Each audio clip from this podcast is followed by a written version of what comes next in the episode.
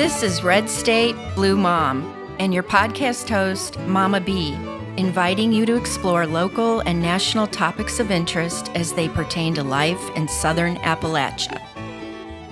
My oh my, where to begin this month's podcast?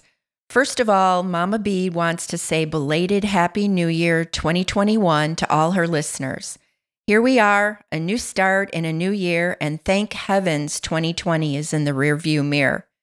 It's nice to be able to say, hindsight is 2020. Life very seldom gives us mere humans the superpower of 2020 vision to see into the future and the consequences of the decisions made, both good and bad. But when thinking of 2020, I think it's safe for me to say that we were all glad to see it in the rearview mirror. It's in hindsight. Yay! The last time I recorded a podcast was a few days before the November election, which I'll get to in a bit. As last December approached and it was time to record my monthly podcast, I was quarantining from a possible COVID exposure. And if I ended up having it, I didn't want to pass it to my audio engineer, Landon. Also, since I'm usually the one in my family who does everything to get ready for the holidays, I decided to take some things off my plate one of which was the December podcast. I find the holiday season mostly overwhelming and exhausting and a lot of work when you compare it to maybe an hour or two of fun when you see people opening their gifts and praying that they will like what you got them, or sitting down to a large meal with family and friends, of which the cleanup is never fun. Because of COVID being rampant and my quarantining in December, I did not have lunch with girlfriends to exchange Christmas gifts. And truth be told, I was super okay with that, and I'd bet they were too. In all, because I took a few things off my plate, I felt better and happier for it. And I learned that it was okay because for all of us, Christmas 2020 wasn't going to be like any Christmas we've ever had anyway. I've always said to my family and my girlfriends, Without women, there would be no civilization, and especially there would be no holidays, because most men could care less about celebrating a holiday and doing any of the work involved in the celebration. I'm sure a big percentage of my female listeners would agree with me. Then, after the holidays, January came and another possible COVID exposure, another quarantine, and then Landon was moving and reconfiguring his recording studio. So here we are at the beginning of February 2021, all settled into a new year, a new studio arrangement, not having gotten COVID after all. And we have a lot of interesting events and things to talk about that have happened since my last podcast in November. At the time I recorded that podcast, it was right before the election. None of us knew who would be president and by how many electoral votes and how many popular votes. We did not know how many Senate seats would remain Republican, how many would turn over to the Democrats, how many House seats would be won and lost by either party in the House of Representatives. Would any states flip to red from being blue and vice versa? If Trump lost, how would he handle it? Because we all know how he'd act if he won. Would our democracy survive four more years of Trump and Trumpism if he did win? I know a lot of us news junkies and political junkies stayed up into the early morning hours on election night, holding our breath and maybe watching Steve Kornacki on MSNBC update us every few minutes on the red and blue details of the U.S. political map. Then election night turned into election week, or almost a week, and Steve Kornacki was still wearing the same Gap brand brown colored pants, the same white shirt, and the same tie when days later, on Saturday after election night, his news channel and all the other reporting bureaus and TV stations declared Joe Biden the winner. And then we learned Steve Kornacki had multiple pants of the same brand and color, multiple white shirts and ties of the same color, and daily during a short break where colleagues would joke they were recharging him for the next segment, he would clean up and change and maybe get a few Z's and then he'd show back up in no time at all. Maybe you already know this, but after all was said and done, Gap gave Steve Kornacki a lifetime supply of the Gap pants he loves, and he told them, Thank you very much, but would you mind making that a donation to the Boys and Girls Clubs so that high school students have proper attire to wear to job interviews and to work thereafter? How great is that? And because he did so well with prognosticating votes in each state, even county by county in each state, he was offered a sports prognostication job with the NFL. I have to admit, even though I'm a big Steve Kornacki fan, I haven't been following his NFL gig, but I probably should because I'm in a fantasy football league with family and friends, and it might help me get out of the bottom dregs of the league. Also, just a bit of trivia. Did you know that the MS of MSNBC stands for Microsoft, as in the computer company started by Bill Gates? Knowledge is power, as the saying goes. On election night, as I was watching Steve Kornacki do his thing and biting my nails to the nub, it was the voters in late Congressman and civil rights icon John Lewis's district in Georgia that put Biden over the top in that state, surpassing Trump votes for the first time that night. Eventually, after three recounts, three certifications of the votes, and a number of Trump lawsuits that went nowhere, Biden officially flipped Georgia from red to blue for the first time since 1992. As USA Today said on November 6, John Lewis is smiling. I will say this now, and you'll hear me say it again karma bites. In Western countries, we use this term loosely because, at its essence, karma is a spiritual principle of cause and effect, mostly used in Hinduism, Buddhism, and Taoism but effectively, you hear it said often in the US as what goes around comes around. A good action or intent creates good karma, and a bad action or intent creates bad karma.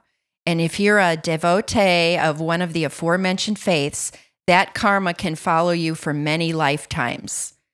Jon Ossoff, who won one of the two Senate seats up for grabs in Georgia, briefly worked for Congressman Lewis and as a result, they became lifelong friends. There is a new Voting Rights Act passed by the House that's been sitting on former House Majority Leader of the Senate, Mitch McConnell's desk for a very long time. It was recently renamed for Congressman John Lewis, who passed away last year. In addition, Reverend Raphael Warnock, the head pastor of Ebenezer Baptist Church in Atlanta, where Martin Luther King Jr. was the head pastor when he was alive, won the other Senate seat in Georgia. Between Warnock and Ossoff's wins and the Dems Vice President Kamala Harris's tie busting vote, Mitch McConnell's control of the Senate has been taken away. So now maybe the John R. Lewis Voting Rights Act of 2020 can become law in 2021 with new Senate Majority Leader Schumer in charge. As Reverend Martin Luther King Jr. said, the arc of the moral universe is long, but it bends towards justice. And now you can quote Mama B saying, Karma bites. Not only did Georgia flip from being red Republican to blue Democratic, but Arizona did too. Arizona is my former state, and a portion of my heart still lives there and always will. Since I'm an independent voter, I will say up front that I always felt John McCain was a stand up kind of guy a patriot who spent almost seven years in a prisoner of war camp during the Vietnam War, losing the full use of his arms from the torture he endured. Even though his dad was an admiral and he could have gone home at any time, he refused an early release from the camp until those who had been captured before him were released. Recently, his no vote during Trump's presidency and McConnell's leadership in the Senate kept the Affordable Care Act, Obamacare from being overturned, which now allows President Biden to build it back, build it up better after years of gutting by the Trump administration. Trump did nothing but treat John McCain poorly, deride and belittle him every chance he got. Even after McCain had passed away from brain cancer, Trump continued to deride and belittle him. This is one of the many reasons why Cindy McCain, John McCain's widow, endorsed Joe Biden for president, even though she has been a lifelong Republican. She and her husband were friends with Biden during McCain's years in the Senate. They both knew Joe Biden well and liked what they knew about him. I would say the margin Biden beat Trump by in Arizona, flipping the state from red to blue, is probably the same margin of votes former McCain voters who couldn't stand how Trump had treated him. On election night, when Fox News called Arizona for Biden right before midnight, and a number of other news agencies follow suit, what did I say out loud and very clearly? Karma bites.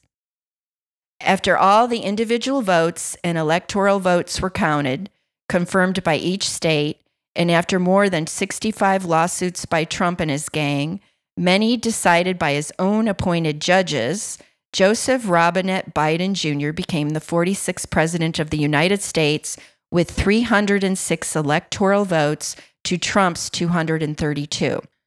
Also, Biden received more than 7 million more votes in the popular vote than Trump. Interestingly, in the 2016 election, Trump received the exact same number of electoral votes over his opponent, Hillary Clinton, 306, and he declared that he had won that election in a landslide. While Joe Biden did not say it, I will. Biden won in a landslide too. And again, karma bites. Trump has never received more popular votes over either opponent, Clinton or Biden. I really wish they would do away with the Electoral College and let our elections be decided by the popular vote, as is the case in other world democracies. But as I stated in an earlier podcast, over the years, the Electoral College has favored the Republican Party, and the overall popular vote has not. So it would be against the Republicans' interest to do away with the Electoral College. All this leads me to the day Congress was to certify the electoral votes of the 2020 election that Joseph R. Biden Jr. won fair and square. Epiphany Day, Wednesday, January 6th of this year. For those of you who know your Bible, Epiphany Day happened 12 days after Jesus' birth when the Magi, the three wise men from the East, or as an astrologer friend of mine likes to say, the three astrologers from the East, guided by a brilliant star, which today we call the Star of Bethlehem, journeyed to the manger where baby Jesus lay, and brought him gifts of gold, frankincense, and myrrh, and then paid homage to him as the King of the Jews. All this was foretold by biblical prophecy before Jesus' birth, or as my astrologer friend would say, by the stars. But this last Epiphany Day, January 6, 2021, will go down in U.S. history as a day of insurrection, violence, and the first time our capital was breached since the War of 1812, when the British burned a portion of it.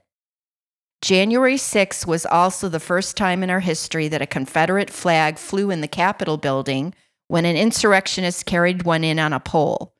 Not even during the Civil War did a Confederate flag come near the Capitol building. The word epiphany has another meaning in our vernacular, and that is a moment of sudden revelation or insight. On January 6, America had its epiphany, its moment of sudden revelation or insight that our country is more divided, antagonistic, and our democracy is more frail than we ever thought possible during modern times. This modern Epiphany Day division was fomented by the incessant rants of the big lie on the part of Trump and a number of Republicans that Democrats stole the election even though the election results had been confirmed and certified by each individual state and every possible legal avenue was exhausted by the Trump administration to overturn the free and fair certified election results. There's a saying that if you say something often enough and loud enough, even if it's a lie, people will start believing it. Disinformation campaigns like the one led by Trump and his gang target enemies in the short term and undermine the stability of our political system in the long run. The goal was to create lasting mistrust regarding our own elections. The Stop the Steal campaign, or the big lie told loudly over and over again, was proportionally a lot about race and minority and black voters. It was about disenfranchising their vote because Trump and the Republicans overwhelmingly contested votes in those counties in the states that flipped from Trump to Biden that were primarily urban with a high number of minorities. For instance, Milwaukee County, Wisconsin, containing the city of Milwaukee, and Wayne County, Michigan, containing the city of Detroit, Maricopa County, Arizona, and the Phoenix area, and Philadelphia County in Pennsylvania. For the sake of being even handed, I want my listeners to know that there have been four U.S. elections prior to this one where the electoral votes were contested in 1876, 1888, 1960, and most recently in 2000. Google four times the result of a presidential election were contested and click on smithsonianmag.com for the details of each contested election. The 1876 election was about the newly enfranchised African American vote and Southerners. The 1888 and 1960 contested elections were about voter fraud, real and perceived. And the 2000 election was about voting machines not working properly in some states and hanging chads in Florida. Some of you, like me, may even remember that election because it's more recent and it was decided by the Supreme Court along party lines, making George W. Bush president. In a previous podcast, I had mentioned that this 2020 election might end up in the majority conservative Supreme Court and yet again be decided in favor of the Republican candidate. I am very thankful I was wrong about that, but Landon did tell me a lot of what I predicted in previous podcasts did happen.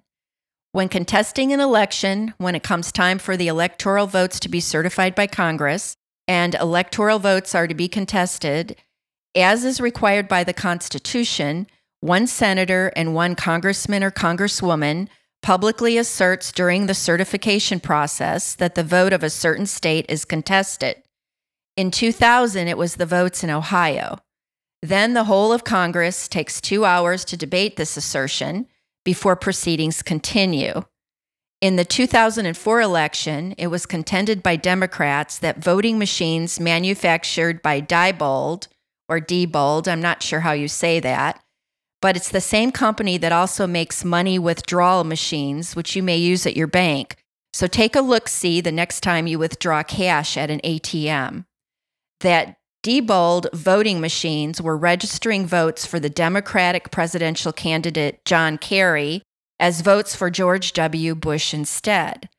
This conjecture was based on voters saying they voted for Kerry but saw the machine register Bush. Also, that the CEO of Diebold voting machines was a big Republican fundraiser for the Bush campaign, and it would be in his interest and the Republicans' interest for George W. Bush to win. The day after the election, Kerry conceded to Bush, so it was a moot point to pursue a contested election in the Electoral College that election cycle. But to bring karma back into this, during the latest election, Trump and his gang said Dominion voting machines were doing fraudulent things with Republican votes, that people had voted for Trump, but when their vote was tabulated, it was for Biden. Sound familiar? The same issue with voting machines a different party making the allegations. Karma bites. And didn't Trump once, or maybe a few times, tell all his followers to vote twice, even though it's illegal? Oh, wait a minute. He was just kidding. It will be interesting to see what happens with the billion dollar plus Dominion Voting Systems Company's lawsuit against Trump's attorneys Rudy Giuliani and Sidney Powell for defamation of their voting machines. I'm sure Giuliani and Powell won't want Chris Krebs on the stand to testify against their allegations of voting machine fraud. Krebs was the former director of cybersecurity and elections appointed by Trump and then fired by Trump when Krebs said this was the most secure election in U.S. history. Too bad around 72% of Republicans don't believe him and think Joe Biden is an illegitimate president. Until January 6th of this year, the contested electoral votes have never ended in an insurrection and violence. To paraphrase Frederick Douglass in a shout out to Black History Month, the rights of Americans are represented in three boxes the ballot box, which is your vote, the jury box, which brings law into a matter, and the cartridge box, which is the right to defend oneself. Nowhere is insurrection mentioned by him if you disagree with the results of a free and fair election. But then again, you first have to believe it was a free and fair election and that there was no significant voter fraud of any kind that would amount to overturning the election results. You have to not believe the big lie perpetuated by Trump and his gang. The day before the insurrection on January 5th, I texted a college friend of ours from Arizona who was visiting his mother in Philadelphia. He is a big time Trump fan and had gone to Trump's inauguration in 2017. I asked him if he was heading to DC the next day for the rally.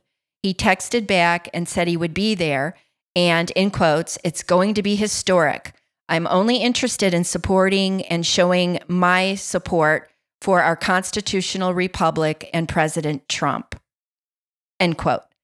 As I watched the day unfold from the start of Congress's pomp and ceremony, leading to the constitutional duty of Congress to certify the electoral votes for each state, some Republican senators and congressmen and congresswomen contested certification of the votes, starting with Arizona. And then I watched the Capitol building being stormed, and I kept looking for our friend, but I didn't see him in the crowd that five people were killed, and as I get the script ready for recording, yet another Capitol Hill police officer has committed suicide over what happened, making it six insurrection related deaths, is beyond incredulous to me. One insurrectionist was trampled by the MAGA crowd she was part of. They just kept walking all over her, but oh, wait, one of the insurrectionists stopped and told others she was still alive as they continued to walk on top of her. She died of her injuries. In another incident, a police officer was beaten with a flagpole that had the American flag flying on it. Really? Really? And I would bet that same person beating the police officer with an American flag in the past had complained loudly to all his friends and family that former NFL quarterback Colin Kaepernick was incredibly disrespectful and unpatriotic to the stars and stripes and our veterans when taking a knee during the national anthem before the start of an NFL game. Taking a knee, as is Colin Kaepernick's First Amendment right to do, in peaceful protest to something he believes is unjust and unwarranted in a democracy. I still contend that Kaepernick should have gotten down on both knees and folded his hands in prayer as the Star Spangled Banner was playing. Because how can you criticize someone who is praying? It's just a thought. I want to know are you a patriot when you beat a police officer with an American flag? I also heard the insurrectionists defecated and peed all over the Capitol building. How thoughtless of Trump and his gang to forget to set up porta potties before the insurrection. Before the start of the march to Capitol, his followers could have relieved themselves in those porta potties so they weren't have had to defecate and pee around and in the Capitol building. As Trump and his cohorts urged them on to the Capitol building to do something about stopping the steal and don't you dare be weak, their bladders and bowels didn't comply. He even told the rally crowd that he would march with them to the Capitol, only he lied yet again and headed back to the White House to watch everything unfold on TV. Trump could endlessly criticize Senator John McCain, a true patriot, a veteran who sacrificed almost seven years of his life in a POW camp with decades of service to his state and country. But Trump hightailed it back to the White House to watch TV, leaving his minions to do his dirty work. Wait, wait, maybe he had to use the restroom because there were no porta potties at the Stop the Steal rally. Trump always running his mouth, causing chaos and upset, but too weak to keep his word that he would lead his people to the promised land of forever power. White power, that is, because Trump's rally crowd and future insurrectionists, as always, were overwhelmingly white.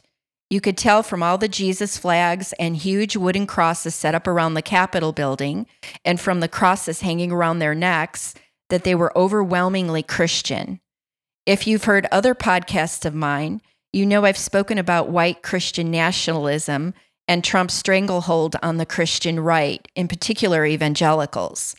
I'm sure those insurrectionists felt they were channeling the Christian crusaders of old in their march to the Capitol and were going to overthrow a free and fair election to keep their country's savior, as represented by Donald J. Trump, the President of the United States. After all, he's going to make this country a holy white Christian nation under God. Amen. In the month of January, we had Insurrection Week, Impeachment Week, and inauguration week. Whew, I'm starting this year out exhausted. What about you? Are things back to normal now that Biden is president? Not by any means, because what is normal anymore? We've had such an onslaught of misinformation, lies, meanness, incivility during the last four years. The Kraken, who was somewhat contained for many years, finally grew to outsized proportion and was let loose by Trump to feast on our democracy, our democratic norms. Normal in Tennessee means our state was the only one to have both of our U.S. Senators, Marsha Blackburn and newly elected Bill Hagerty, originally support overturning the Electoral College election results in favor of Trump, but then change their minds after the Capitol was stormed. Tennessee has nine U.S. House of Representatives. Seven of the nine voted in favor of objections to either all the disputed states' votes or some particular states, so essentially voted against certifying the Electoral College results as well. Again, if you didn't already know, Tennessee is a deep red state and the buckle of the Bible Belt, and the way we were represented in Congress on January 6th should have been no epiphany to anyone living here.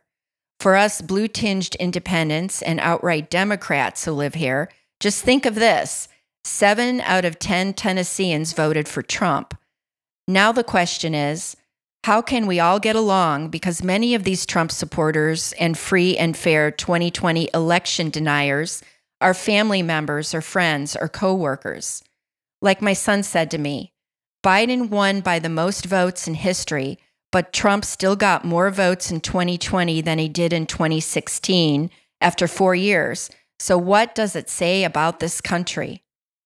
Let me again bring up my Arizona friend who was at Trump's rally in DC on January 6th. He went from being a college student for Clinton in 1992, that's Bill Clinton, not Hillary, to being a rabid supporter of Trump in 2016 and 2020. What caused the shift in his support from one party to another, from another impeached president to a two time impeached president? I saw him changing after Obama became president and the Affordable Care Act went into effect. We had a long conversation about health care the last year Obama was president. As a very healthy, self employed individual, he said his freedom to choose to have health insurance or not to have it was taken away from him. The government was forcing him to spend money on something he felt was his right not to have.